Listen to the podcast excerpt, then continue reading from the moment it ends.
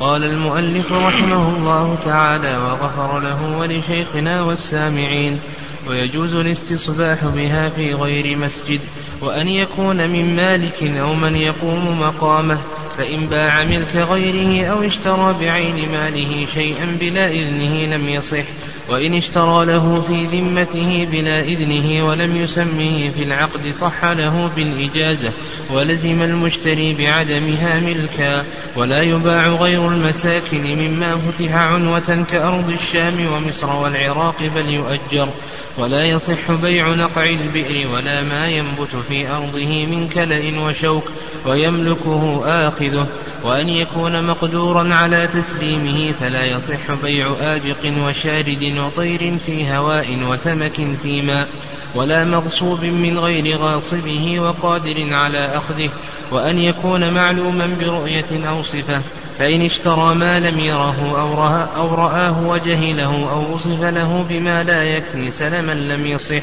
ولا يباع حمل في بطن ولبن في ضرع منفردين ولا مسك في فأرته ونوى في تمر وصوف على ظهر وفجل ونحوه قبل قلعه ولا يصح بيع الملامسة والمنابذة ولا عبد من عبيده ونحوه ولا استثناؤه إلا معينا. تقدم لنا في الدرس السابق تعريف البيع وذكرنا أن تعريفه مبادلة مال ولو في الذمة أو منفعة مباحة بمثل أحدهما على التأبيد غير ربا وقرض. تقدم لنا أن الأصل في البيع الحل والصحة ودليل ذلك قول الله عز وجل وأحل الله البيع وحرم الربا. وتقدم لنا جملة من شروط البيع أو من شروط العقد وأن من شروط العقد التراضي.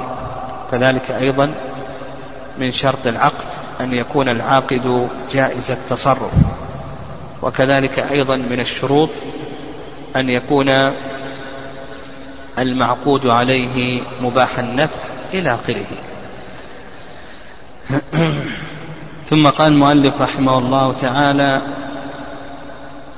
والأدهان النجسة نعم ولا المتنجسة يقول المؤلف رحمه الله ولا الأدهان النجسة ولا المتنجسة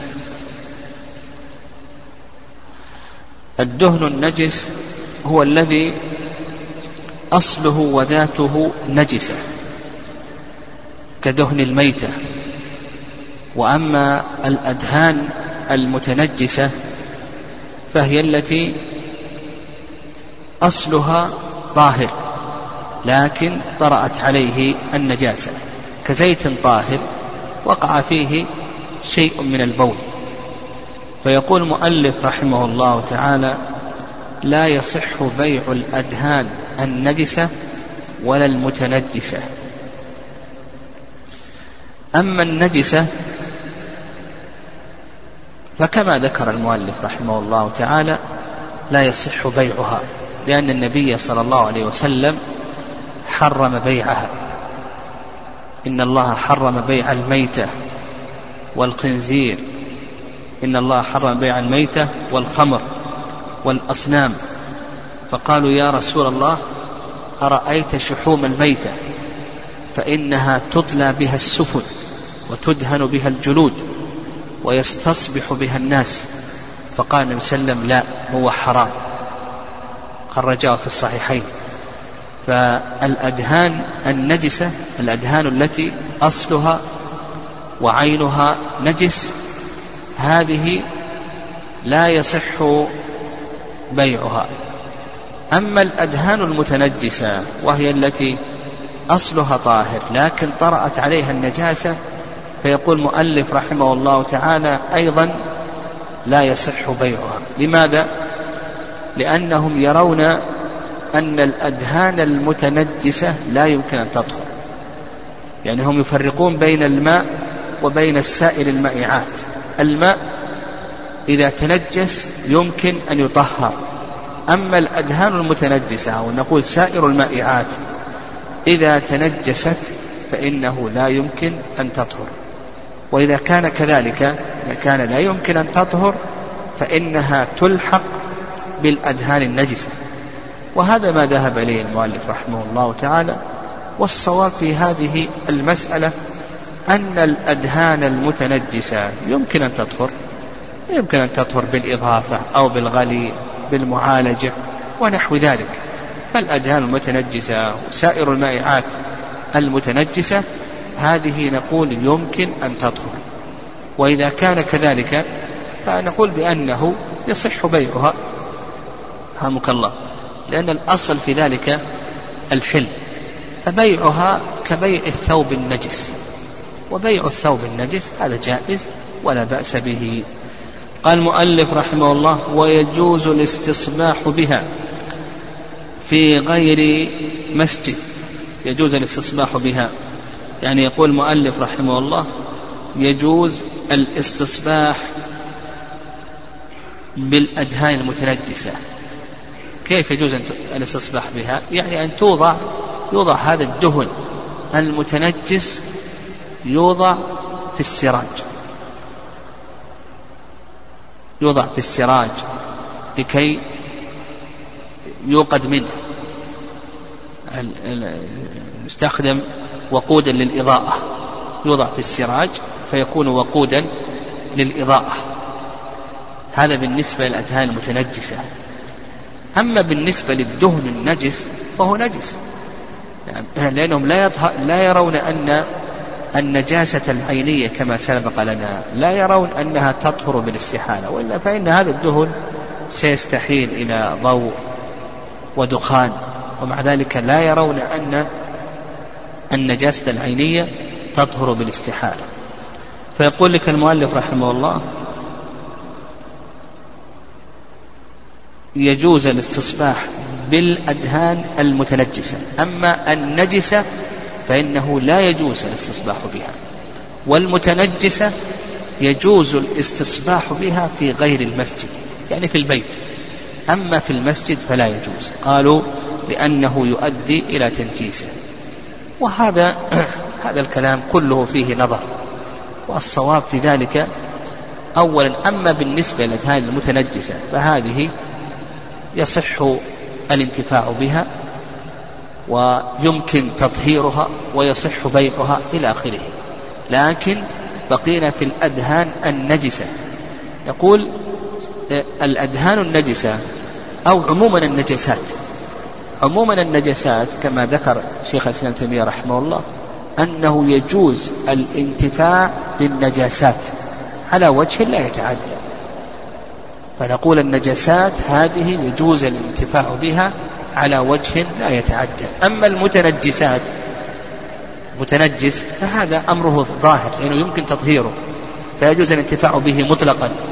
لكن النجس ما كان نجس العين نقول يجوز الانتفاع به على وجه لا يتعدى. فمثلا هذا الدهن النجس يجوز أن تنتفع به كما ذكر الصحابة رضي الله تعالى عنهم أرأيت شحوم الميتة يا رسول الله؟ فإنها تطلى بها السفود تدهن بها الجلود ويستصبح بها الناس. فقال صلى الله عليه وسلم لا هو حرام. قوله هو حرام البيع. وأقرهم النبي صلى الله عليه وسلم على قولهم تدهن بها الجلود وتطلى بها السفن ويستصبح بها الناس. فإذا كانت هذه النجاسات يمكن أن ينتفع بها في الصناعات ونحو ذلك فنقول بأن هذا جائز ولا بأس به. قلنا على وجه لا يتعدى كما لو استصحبها في أثناء الصلاة.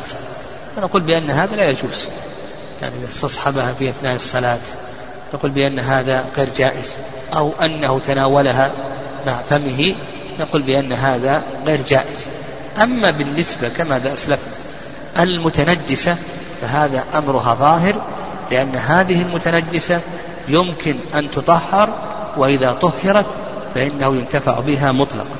قال المؤلف رحمه الله وأن يكون من مالك أو من يقوم مقامه.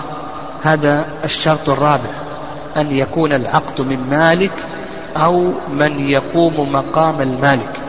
والذي يقوم مقام المالك كما سلف لنا هم أربعة الوكيل والوصي والولي والناظر. فلا بد أن يكون العقد صادرا من مالك أو من يقوم مقام المالك. ودليل ذلك قول الله عز وجل يا أيها الذين آمنوا لا تأكلوا أموالكم بينكم بالباطل.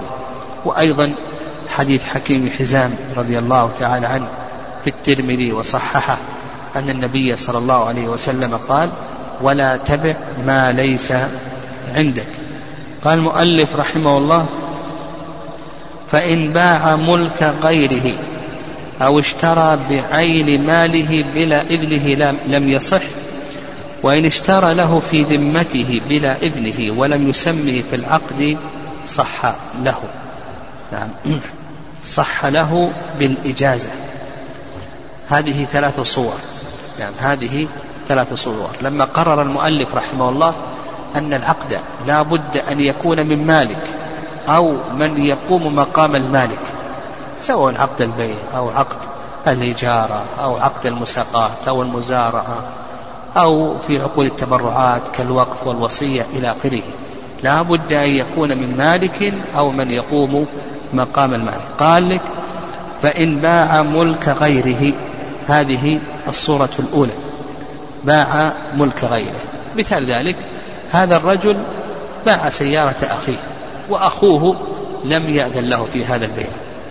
هل يصح ذلك أو لا يصح؟ أو باع سيارة صديقه أو أبيه؟ وأخوه آه، وأبوه أو صديقه لم يأذن له في البيع. ها؟ يقول المؤلف رحمه الله بأنه لا يصح. يعني بأنه لا يصح. لأنه فقد شرطا من شروط صحة البيع وهو أن يكون من مالك أو من يقوم مقام المالك. فقال لك المؤلف رحمه الله تعالى بأنه لا يصح. فلا يصح.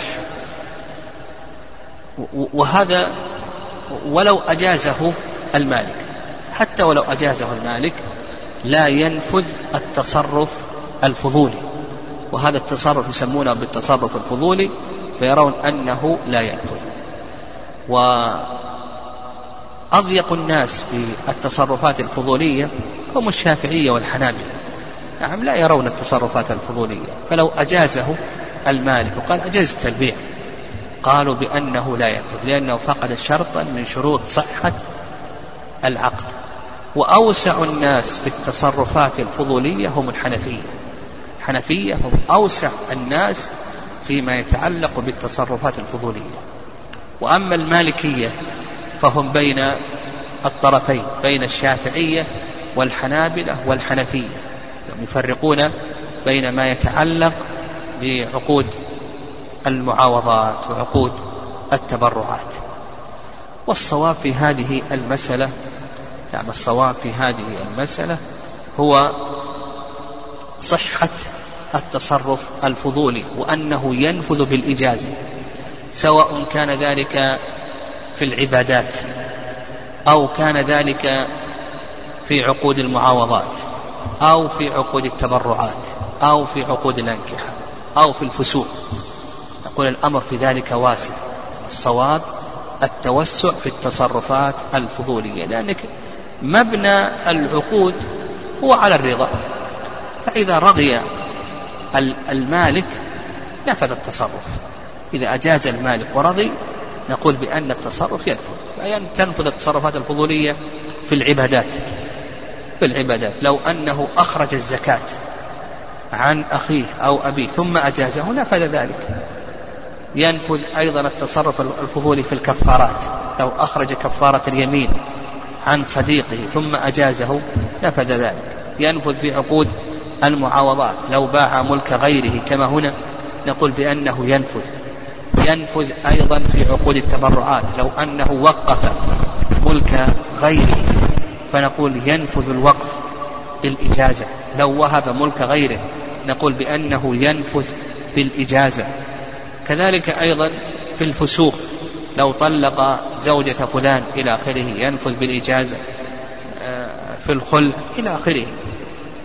في النكاح لو عقد لابنة زيد إلى آخره نقول بأنه ينفذ بالإجازة. فالصواب في ذلك أن التصرف الفضولي خلاف ما يذهب إليه المؤلف رحمه الله. المؤلف كما قلنا الحنابلة والشافعية لا يرون التصرف الفضولي إلا في مسائل كما سيذكر المؤلف رحمه الله. يذكر هنا مسألة ويذكرون في العدد شيئا من المسائل إلى آخره يعني على نطاق ضيق جدا. فقال لك إذا باع ملك غيره قال لك هذا لا لا ينفذ. هذه الصورة الأولى. الصورة الثانية قال لك أو اشترى بعين ماله لم يصح حتى بالإجازة يقول لك لا يصح. لو اشترى بعين ماله. كيف بعين ماله؟ معك مئة ريال لزيد. معك مئة ريال أو معك خمسون ريال. قلت أعطني بهذه الخمسين. أعطني بهذه الخمسين هذا الكتاب أو هذه السلعة. قال لك لا يصح. لماذا؟ لأنه اشترى بعين مال غيره. فلا ينفذ. ولو أجازه المالك قالوا لا ينفذ لأن العقد صدر من غير مالك. كما تقدم أنهم يرون أن التصرفات الفضولية هذه لا تنفذ الصورة الثالثة هم التي هم هي الصورة التي يجيزونها فيما يتعلق بالتصرفات الفضولية. قال لك وإن اشترى له في ذمته ولم يسمه في العقد صح بشرطين. اشترى له بذمته. وش معنى بذمته؟ ما قال أعطي الكتاب بهذه الخمسين. خمسين زيت هذه ما قال. وإنما قال أعطني هذه الكتاب اشترى في ذمته. ولم يقل بهذه الخمسين التي هي لزيد. وإنما اشترى لزيد هذا الكتاب بخمسين ريال. هذا اشترى له في ذمته. يعني لم يشتري هذه الصورة مقابلة للصورة التي قبلها. لم يشتري بعين ماله وإنما اشترى له في ذمته. فيقول لك المؤلف رحمه الله لا بأس هذا الشرط الأول. ما دام أنه اشترى له في ذمته ولم يشتري له بعين ماله الصورة الثانية أو الشرط الثاني ولم يسمي في العقد. ما قال بعني هذا الكتاب لزيد وإنما اشترى هذا الكتاب على أنه لزيد. فيتوفر الشرطان قال لك المؤلف رحمه الله يصح بالإجازة. فإن أجاز. يعني أنت اشتريت الآن إذا أردت أنه يصح تصرفك الفضولي على المذهب لا بد من هذين الشرطين. الشرط الأول أن تشتري في ذم في ذمتك. لا أن تشتري بعين ماله. الشرط الثاني ألا تسميه في العقد. فإن سميته في العقد فإن هذا لا يصح. لا بد من هذين الشرطين. وإذا فعلت ذلك فإن أجازه من اشتريت له نفذ. إذا لم يجزه ورد التصرف فإنه يكون لك هذه السلعة. السلعة التي اشتريتها تكون لك. نعم. قال لك صح ولزم المشتري بعدمه يعني بعدم الإجازة ملكا. يعني فتلخص لنا أنهم لا يجيزون إلا هذه الصورة. والصواب في ذلك ما ذهب إليه الحنفية رحمهم الله تعالى ويدل ذلك حديث عروة ابن الجعد رضي الله تعالى عنه فإن النبي صلى الله عليه وسلم أعطى عروة بن الجعد أعطاه دينارا لكي يشتري له شاة أضحية فذهب عروة واشترى بهذا الدينار شاتين وفي الطريق باع شاة بدينار ورجع للنبي صلى الله عليه وسلم بشاة ودينار. فأجازه النبي صلى الله عليه وسلم على هذا التصرف. قال ولا يباع غير المساكن مما فتح عنوة كأرض الشام ومصر والعراق بل تؤجر. يقولون ما فتح عنوة من أراضي مصر والشام والعراق. يقول, يقول لك المؤلف رحمه الله المساكن هذه لا بأس أن تباع. يعني البيوت لا بأس. لأن الصحابة رضي الله تعالى عنهم اقتطعوا الخطط وعمروها وباعوها. فيقول المساكن لا بأس أن تباع. أما بالنسبة للأراضي فإنه لا يجوز أن تباع. لماذا لا تباع الأراضي؟ قالوا لأنها وقف. عمر رضي الله تعالى عنه, عنه لما فتحت هذه البلاد وقفها عمر. والوقف كما في حديث ابن عمر لا يباع ولا يوهب ولا يورث. وإذا كان كذلك فإن هذه الأراضي لا يجوز أن تباع لأن عمر رضي الله تعالى عنه وقفها. و والرأي الثاني أن مثل هذه الأراضي أنه يجوز نعم أنه يجوز بيعها وهو رأي الحنفية واختاره شيخ الإسلام. والرأي الأول رأي أكثر أهل العلم. الرأي الثاني رأي الحنفية أنه يجوز بيع مثل هذه الأراضي. وهذا اختيار شيخ الإسلام. وقال شيخ الإسلام تيمية رحمه الله أنه أن وقف إن وقف عمر ليس المراد به الوقف الاصطلاحي. نعم ليس المراد به الوقف الاصطلاحي. وإنما المراد بذلك نعم المراد بذلك أن يبقى ريعها للمسلمين. هذا مراد عمر رضي الله تعالى. ولهذا بالإجماع أنها تورث. لو مات هذا الشخص وعنده هذه الأرض الخراجية فإن ورثته يقومون مقامه. بالإجماع هذا أنه تورث. الوقف الاصطلاحي هل يورث أو لا يورث؟ الوقف الاصطلاحي ما يورث لكن هنا تورث. فمراد عمر رضي الله تعالى عنه هو استمرار الخراج إلى بيت لبيت المال لكي يصرف في مصالح آه، مصالح المسلمين. هذا مراد عمر رضي الله تعالى. وليس هو المراد ليس المراد هنا الوقف الاصطلاحي نعم ليس المراد الوقف الاصطلاحي ونظير ذلك نظير هذه المسألة يعني مما يلتبس الوقف آه، الاسم الشرعي بالاسم الاصطلاحي. بعض أهل العلم يلتبس عندهم ما يتعلق بالاسم الشرعي ما يتعلق بالاسم الاصطلاحي ما اصطلح عليه العلماء رحمهم الله. قول النبي صلى الله عليه وسلم لعمر لما طلق عمر رضي الله تعالى عنه زوجته وهي حائض. فغضب النبي صلى الله عليه وسلم. وقال لعمر مره فليراجعها. فقوله عليه الصلاة والسلام لعمر مره فليراجعها. أخذ العلماء رحمه الله أن المراد بهذا ماذا؟ المراجعة الاصطلاحية. نعم المراجعة الاصطلاحية. وبنوا على ذلك أن طلاق الحائض يقع. لأن النبي صلى الله عليه وسلم قال مره فليراجعها والمراجعة فرع عن الطلاق. شيخ الإسلام ابن القيم رد هذا. قال هذا هذا لا يمكن النبي صلى الله عليه وسلم يقول مره فليراجعها.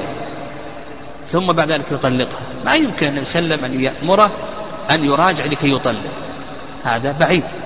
فالمقصود بالمراجعة ليست المراجعة هنا المراجعة الاصطلاحية وهي إعادة المطلقة غير البائن وإنما المراد بالمراجعة هنا أن يردها إلى الحالة الأولى من حسن العشرة ونحو ذلك ولا يلزم أن تكون هذه المراجعة الاصطلاحية التي ينبني عليها وقوع الطلاق.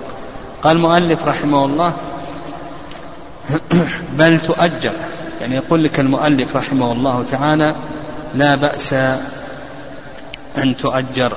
ومثل ذلك يعني كلام العلماء رحمه الله في رباع مكة. هل يجوز بيعها أو لا يجوز بيعها؟ يعني منازل مكة. منازل مكة هل يجوز بيعها أو لا يجوز؟ المشهور مذهب الإمام أحمد رحمه الله أن آه، منازل مكة لا يجوز أن تباع ولا أن تؤجر. وعند جمهور العلماء يجوز أن تباع وأن تؤجر. يعني يجوز أن تباع وأن تؤجر. لأن الله سبحانه وتعالى أضاف هذه ال ال الأموال أضافها للمهاجرين الفقراء المهاجرين الذين أخرجوا من ديارهم وأموالهم أخرجوا من ديارهم وأموالهم. الإضافة تقضي الملك وإذا كان كذلك فلهم أن يبيعوا وأن يؤجروا. قال النبي صلى الله عليه وسلم وهل ترك لنا عقيل من رباع؟ لأن عقيل بن أبي طالب لما هاجر النبي صلى الله عليه وسلم هاجر بنو هاشم باع باع أملاكه فدل ذلك يعني دل ذلك على أن مثل هذه أن منازل مكة أنها تباع وأنها تؤجر كما هو عليه جماهير أهل العلم. أما ما يروى رباع, رباع مكة حرام بيعها حرام إجارتها فهذا لا يثبت. قال ولا يصح بيع نقع البئر. نعم ولا يصح بيع نقع البئر. نعم بيع نقع البئر يقول المؤلف رحمه الله لا يصح بيعه. والماء نعم الماء ينقسم ثلاثة أقسام. الماء ينقسم إلى ثلاثة أقسام. القسم الأول المياه العامة كمياه البحار والأنهار والأودية ونحو ذلك. فالناس شركاء في هذه الأموال هذه المياه. الناس شركاء في هذه المياه. نعم شركاء فيها. نعم ليست ملكا لأحد. القسم الثاني المياه المحازة التي يحوزها الإنسان بالظروف والأواني ونحو ذلك. فهذه له أن يعاوض عليه له أن يبيعها. فإذا استخرج الماء من البيع وجعله في السيارة له أن يبيعه. ويدل لذلك نعم يدل لذلك قول النبي صلى الله عليه وسلم لأن يأخذ أحدكم أحزمة فيحتطب ويبيع مع أن الحطب الناس شركاء فيه قال النبي صلى الله عليه وسلم لأن يأخذ أحدكم أحزمة فيبيع ويشتري خير له من أن يسأل الناس أعطوه أو منعوا فهذا يدل على ماذا؟ يدل على أنه إذا حاز هذه المياه حاز هذا الحطب وهذا الحشيش والكلى أنه يملكه وله أن يعاوض عليه. القسم الثالث هو ما أشار إليه المؤلف رحمه الله هنا قال لك ولا يصح بيع نقع البئر. ما معنى نقع البئر؟ يعني الماء المتجمع الماء المجتمع في جوف البئر في جوف البئر. فإذا حفرت البئر يخرج عندك الماء. هذا الماء المتجمع. يقول لك المؤلف لا يصح لك أن تبيعه. لماذا؟ لأنك ما ملكته. متى تملكه؟ متى تملك هذا الماء؟ تملكه متى؟ في الحيازة إذا أخرجته وحزته ملكته. أما ما دام أنه في جوف البئر فإنك لا تملكه لأن الله سبحانه وتعالى هو الذي سلكه ينابيع في الأرض. فلا تملكه. لكن أنت أحق به من غيرك. يعني لك حق الشرب لك أن تشرب وأن تسقي بهائمك تسقي زرعك.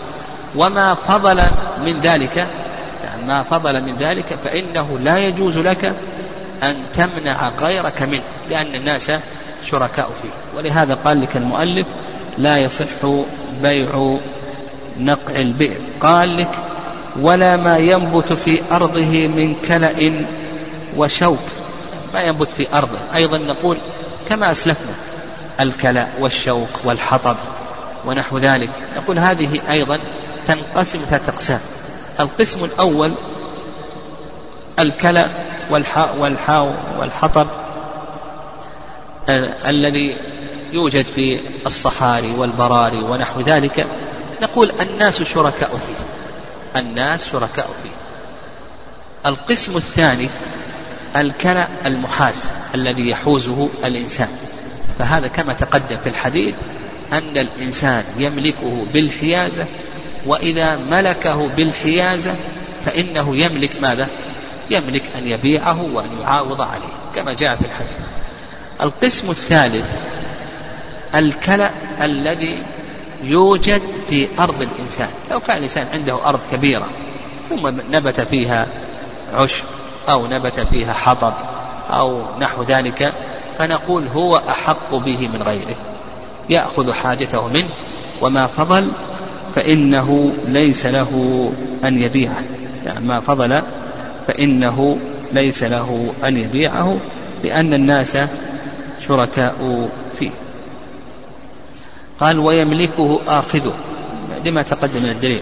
قال وأن يكون مقدورا على تسليمه فلا يصح بيع آبق وشارد وطير في هواء وسمك في ماء. هذا هو الشرط الخامس. أن يكون المعقود عليه مقدورا على تسليمه. ويدل لذلك قول الله عز وجل يا أيها الذين آمنوا إنما الخمر والميسر والأنصاب والأزلام رجس من عمل الشيطان.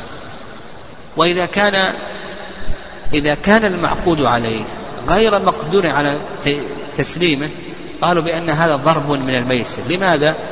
لأن الإنسان يدخل في هذا الشيء وهو إما غانم أو غارب. نضرب لذلك مثالا. هذا رجل سرقت سيارته. هل يستطيع أن يسلمها إذا باعها أو لا يستطيع؟ لا يستطيع. السيارة الآن مسروقة. كم قيمة السيارة؟ كم قيمة السيارة؟ نفرض أن قيمة السيارة تساوي خمسين ألف. إذا كانت بيده. طيب إذا كانت مسروقة كم تساوي؟ ها؟ كانت مسروقة. هل تساوي خمسين؟ ما تساوي خمسين. ربما تساوي عشرين ألف. المشتري يبي يدخل وهو ماذا؟ وهو مغامر. إن وجدها بيكسب ثلاثين. وإن ما وجدها بيخسر كم؟ عشرين. مثل أيضا البائع المالك. المالك إن, إن, آه، إن وجدت السيارة خسر ثلاثين. إذا ما وجدت السيارة فهو كسب كم؟ كسب عشرين. فيشترط أن يكون المعقود عليه مقدورا على تسليمه. وعلى هذا إذا كان غير مقدور على تسليمه فقالوا بأن هذا لا يصح. يعني قالوا بأنه لا يصح. لأنه يكون ضربا من الميسر. وأيضا في صح مسلم حديث أبي هريرة أن النبي صلى الله عليه وسلم نهى عن بيع الغرر. وهذا لا شك أن فيه غررا قال لك فلا يصح بيع آبق يعني الرقيق الآبق وشارد يعني الجمل الشارد ولا الطير في الهواء إلى آخره. كل هذا مرتب على هذه القاعدة.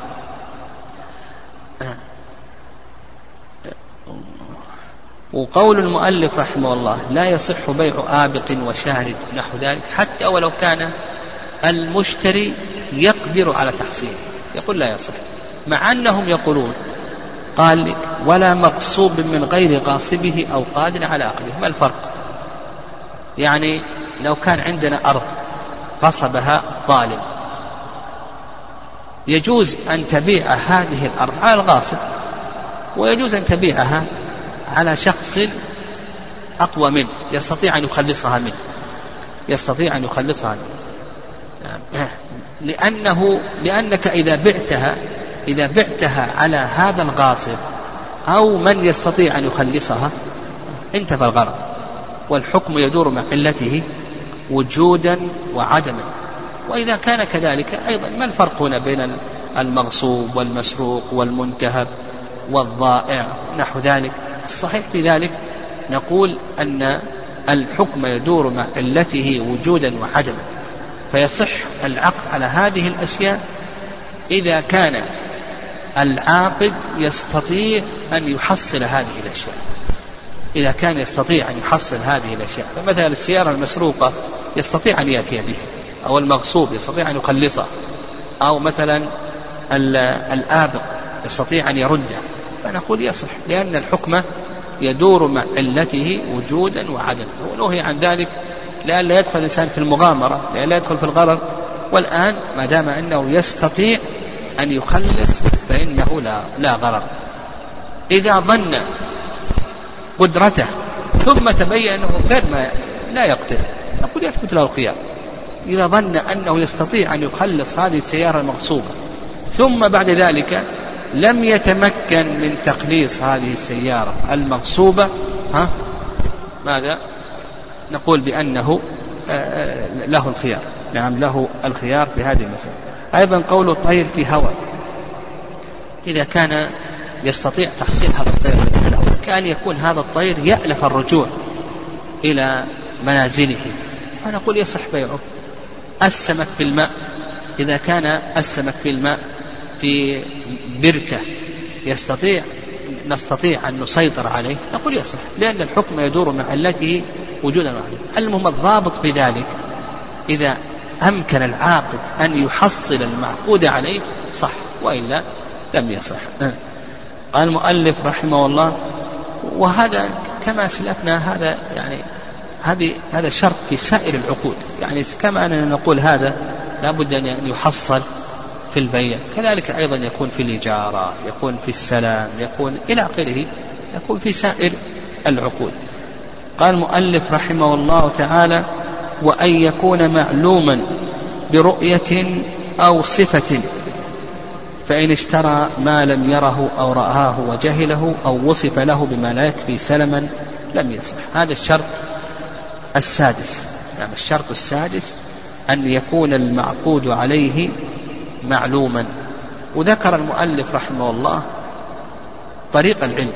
قال لك طريق العلم هو الرؤية أو الصفة. الرؤية الرؤية للمعقود عليه أو لبعضه الذي يدل عليه أو أو بالصفة يعني أو بالصفة. والصواب أن نقول بأن طريق العلم يرجع إلى العرف. قد يكون طريق العلم الرؤيا قد يكون طريق العلم الصفة إلى آخره قد يكون طريق العلم شيء آخر غير ذلك. يعني قد يكون طريق العلم شيء آخر غير ذلك. ولا يخفى اليوم ترقي العلم ونحو ذلك. يعني فقد يكون الطريق هذا وقد يكون الطريق هناك طرق أخرى. ولهذا بعض الأشياء طريق العلم بها هو اللمس. بعض الأشياء طريق العلم بها هو الشم كالطيب ونحو ذلك إلى آخره. المهم الصواب في ذلك نشترط العلم بالمعقود عليه لكن نعم لكن طريق العلم لا نحصره. نقول بأي طريق انتفت الجهالة. بأي طريق انتفت الجهالة. سنضرب شيء من الأمثلة. قال لك معلوما برؤية أو صفة. طيب برؤية يعني برؤية أو صفة. واضحة الرؤية واضحة الصفة. سنتكلم على ذلك. ما الدليل على ذلك؟ ما الدليل على أنه يشترط أن يكون المعقود عليه معلوما برؤية أو صفة؟ ما الدليل على ذلك؟ الدليل على ذلك ما تقدم. قول الله عز وجل يا أيها الذين آمنوا إنما الخمر والميسر والأنصاب والأزلام رجس من عمل الشيطان. وإذا كان مجهولا يعني إذا كان مجهولا ماذا؟ يدخل في هذه المعاملة وهو إما غانم أو غارم. يعني إذا اشترى السيارة السيارة لم يرها ولم توصف له اشتراها. لم يرها و ولم توصف له. يقول لك المؤلف رحمه الله لا يصح البيع. لماذا؟ لأنه دخل وهو إما غانم أو غارب وأيضا حيث أبي هريرة رضي الله تعالى عنه وسلم نهى عن بيع الغرر وهذا فيه ماذا غرر؟ الرأي الثاني أنه يصح أن تشتري شيئا لم تره ولم يوصف لك ولك خيار الرؤية. يعني وهذا رأي الحنفية يصح شريت الشيء قال بعت عليك السيارة قال قبلت. ثم بعد ذلك إذا جاءت السيارة يثبت لك خيار الرؤية. يعني يثبت لك خيار يصح أن يشتري شيئا لم يره ولم يوصف له. وهذا اختيار شيخ الإسلام تيمية رحمه الله. نعم أنه يصح أن يشتري شيئا لم يره ولم يوصف له ويثبت له خيار الرؤية لأن المقصود هو نفي الغرر. والآن ما دمنا أثبتنا له خيار الرؤية فقد نفينا عنه ماذا؟ ها؟ انتفى عنه الغرر. نقول الغرر انتفى عنه. قال المؤلف نعم أو صفة. نعم فإن اشترى ما لم يره. يعني إن اشترى ما لم يره أو رآه وجهله أو وصف له بما لا يكفي سلما لم يصح. يعني إذا وصف له بما لا يكفي سلما لا يصح. يعني وقال لك المؤلف رحمه الله لا بد من الرؤية أو لا بد من الصفة. طيب وش ضابط الصفة؟ قال لك الصفة لا بد أن تكون هذه الصفة تكفي سلما وهذا سيأتينا في باب السلم. في باب السلم لا بد من ذكر جميع الصفات التي يختلف بها الثمن اختلافا ظاهرا. كل الصفات. السلم وش, وش صورة السلم؟ تقديم الثمن وتأخير المثمن. هذه عشرة آلاف ريال تأتيني بألف قلم. صفة كذا وكذا. أعطيتك الآن عشرة آلاف ريال. تجيب لي بعد سنة أو سنتين أو خمسة أشهر إلى آخره ألف قلم. وش صفة القلم؟ لا بد أن أذكر من جميع الصفات التي يختلف بها الثمن اختلافا ظاهرا. صفة الأقلام كذا كذا كذا. صناعتها كذا ألوانها كذا إلى آخره. آه ثياب. صفة الثياب كذا وكذا. تمر. صفة التمر كذا وكذا. لا بد من ذكر جميع الصفات التي يختلف بها الثمن اختلافا ظاهرا. طيب وقوله أو وصف له بما لا يكفي سلمه هناك بعض الأشياء الأصل في السلم كما سيأتينا في عقد السلم القاعدة في عقد السلم أن كل ما أمكن ضبطه بالوصف صح السلم فيه. كل ما أمكن ضبطه بالوصف صح السلم فيه. إلا العقارات. العقارات يقولون ما يصح السلم فيها. لماذا؟ لأنه لا يصح لا يمكن أن تضبط بالوصف. العقار يقولون ما يصح السلم فيه. لماذا؟ لأن العقار ما يمكن أن تضبطه بالوصف. وعلى هذا على هذا ما يصح أن تبيع العقار بالوصف. يعني لا يصح أن تبيع العقار بالوصف. على المذهب. المذهب لا يصح أن تبيع العقار بالوصف. أو أن تؤجر العقار بالوصف. أو أن تعقد عقد مساقات ونحو ذلك للمزرعة بالوصف. وعلى هذا إذا أردت أنك تشتري الأرض قال نخرج الأرض. أو أراد أن يبيع يبيع المخطط الحراج في مكان المخطط. أو أراد أنه يؤجر تذهب وتشوف البيت اللي تستأجر. يقولون ما يمكن العقار. وهذا ما ذهب إليه المؤلف. وهذا ممكن يعني في عقارات مضت. أما الآن العقار فهو يختلف. يعني العقار فالصواب كما ذكرنا أن طريق العلم قد يكون الرؤية وقد يكون غيره. هم يقولون العقار لا بد فيه من الرؤية ما يصح فيه السلم ما يصح فيه الوصف. والصواب في ذلك أنه إذا أمكن وصفه إذا أمكن أن يوصف وصفا يخرجه عن الغرر يقول بأن هذا يعني أن هذا جائز ولا بأس به إن شاء الله. قال المؤلف رحمه الله تعالى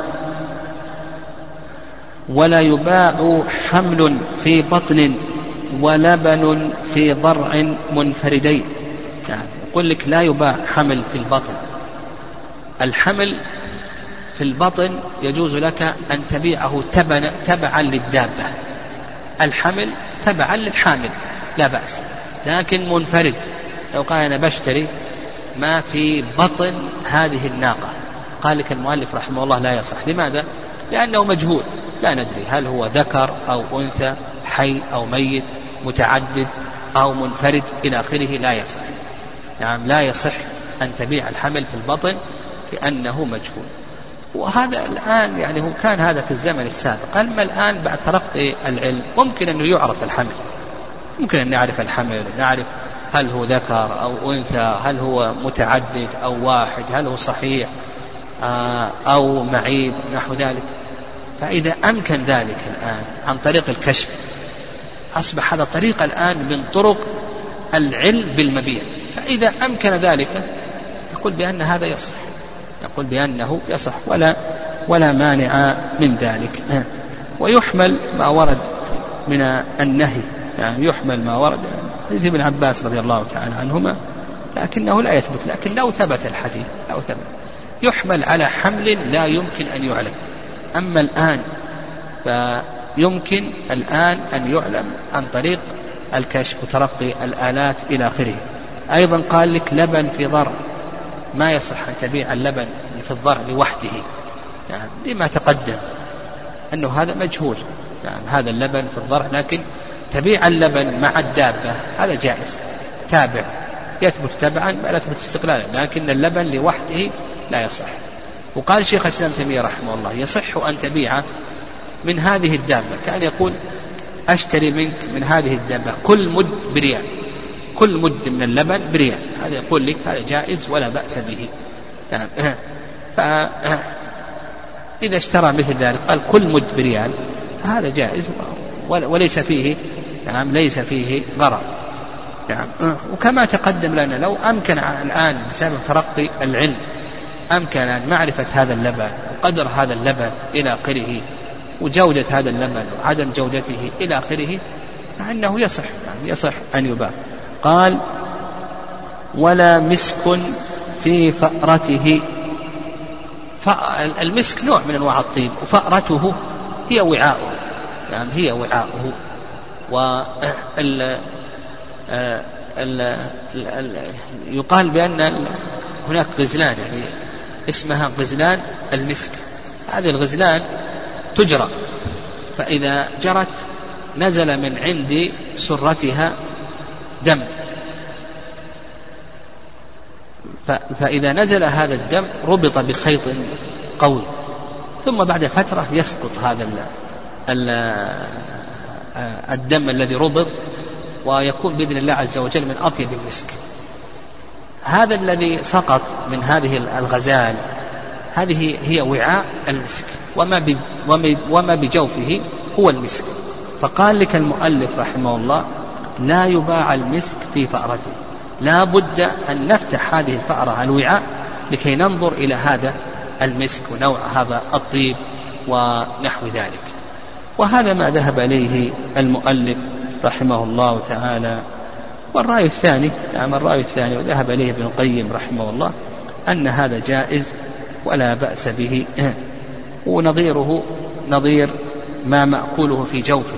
نعم نظيره نظير ما مأكوله في جوفه مثل آه الرمان مثل البطيخ والبرتقال ونحو ذلك. لو قلنا بأن هذه الأشياء تفتح لأدى ذلك إلى فساد مثل هذه الأشياء. قال ولا مسك في فأرته ولا نوى في تمر. نعم.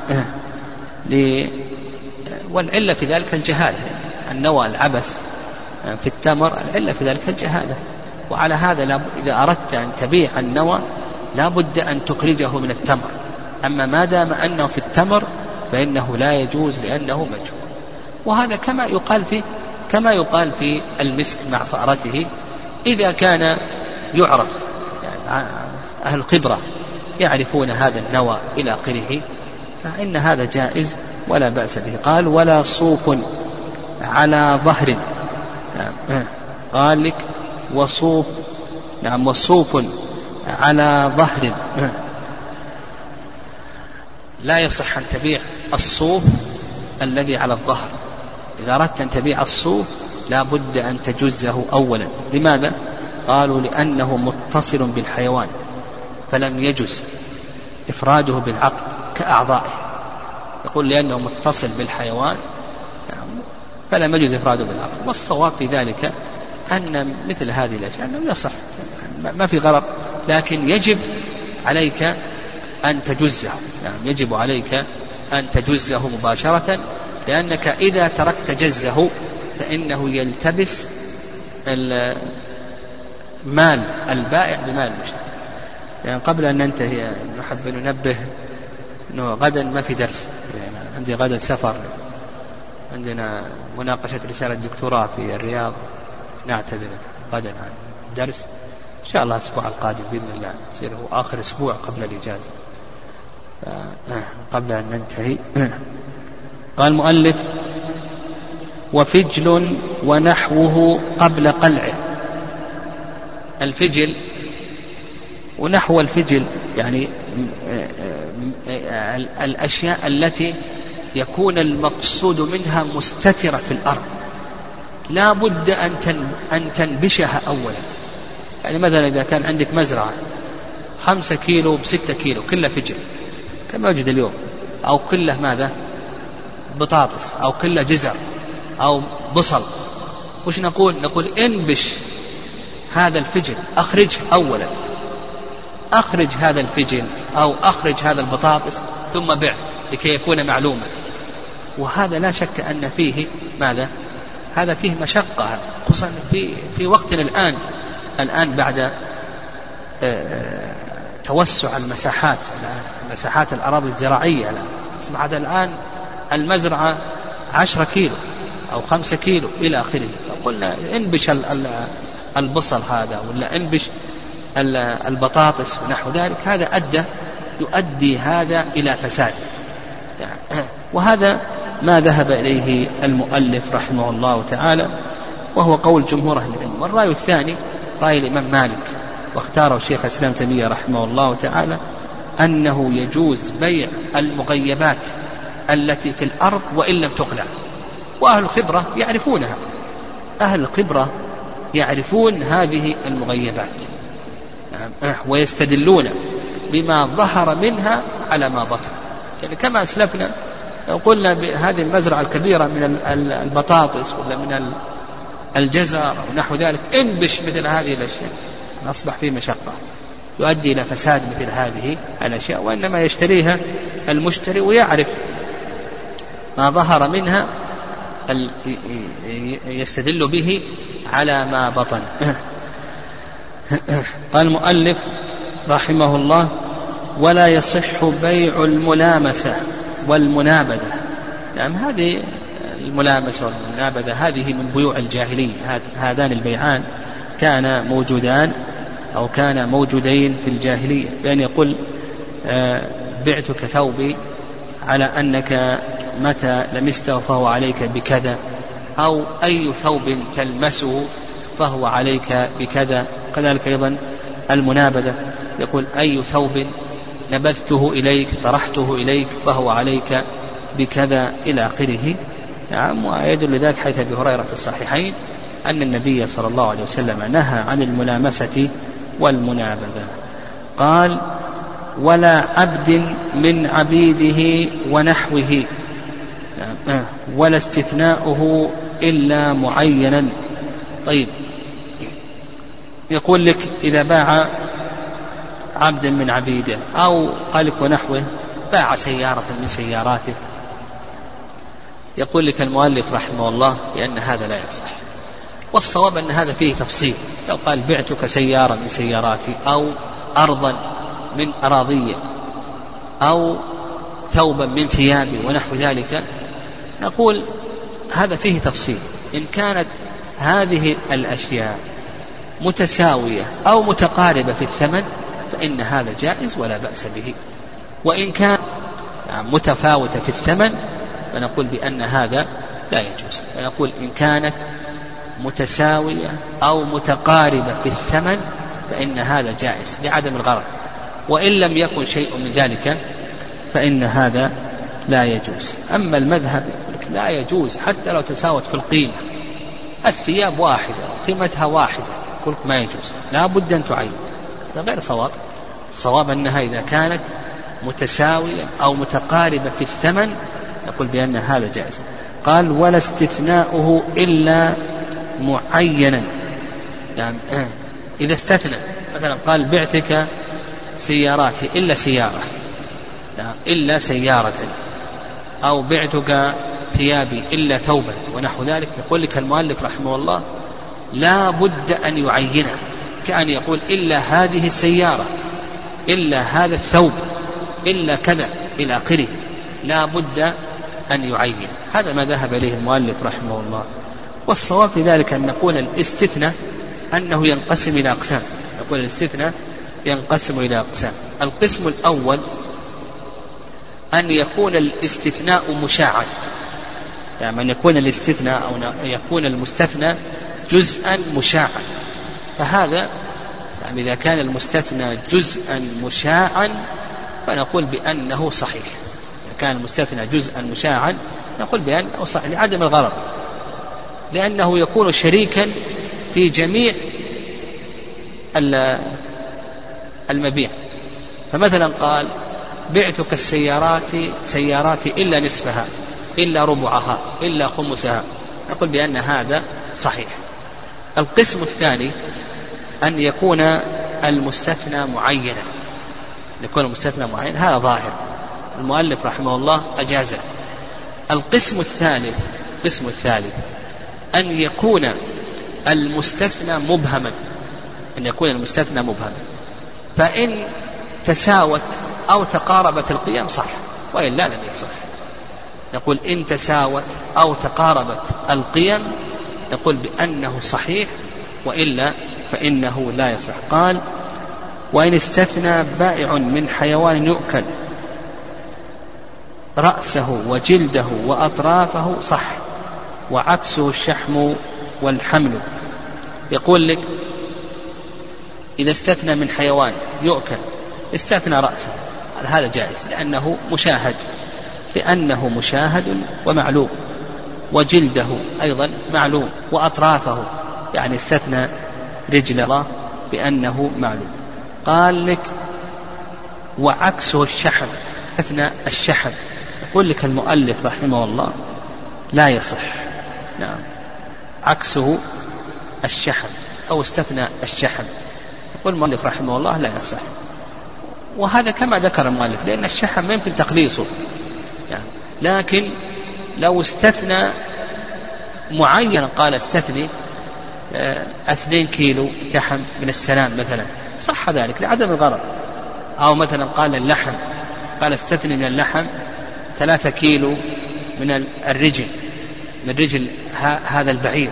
قل بأن هذا صحيح لعدم نعم لعدم الغرض. قال والحمل. نعم. آه. أيضا.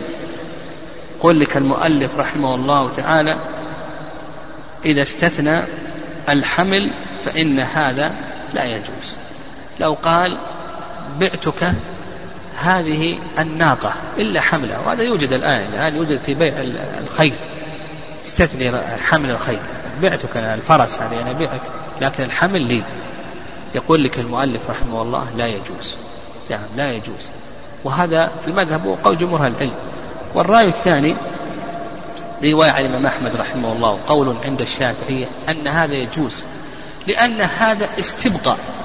وباعك الحيوان واستبقى حمله. ما باعوا عليك. ما في غرض. هذا استبقى. نعم استبقى لشيء من الملك. نعم لشيء من مثل مثل لو باعك البيت قال أنا بعتك البيت لكن لي المكيفات. أحد يقول بالمنع ما أحد يقول بالمنع هو استثنى الحمل. سواء الحمل حي أو أو ميت هو استبقى شيء من من ملكه. فالصحيح أن هذا جائز ولا بأس به لأن هذا استبقى لشيء من الملك. ما نقول هذا فيه غرض أو هذا مجهول. هو ما باعك الحمل نعم وإنما استبقى استثنى الحمل استبقى. كما قلنا لو قال أنا بعتك البيت ولكن والله استبقي المكيف أو استبقي المطبخ أباخذه. يقول بأن هذا جائز ولا بأس به. الله أعلم.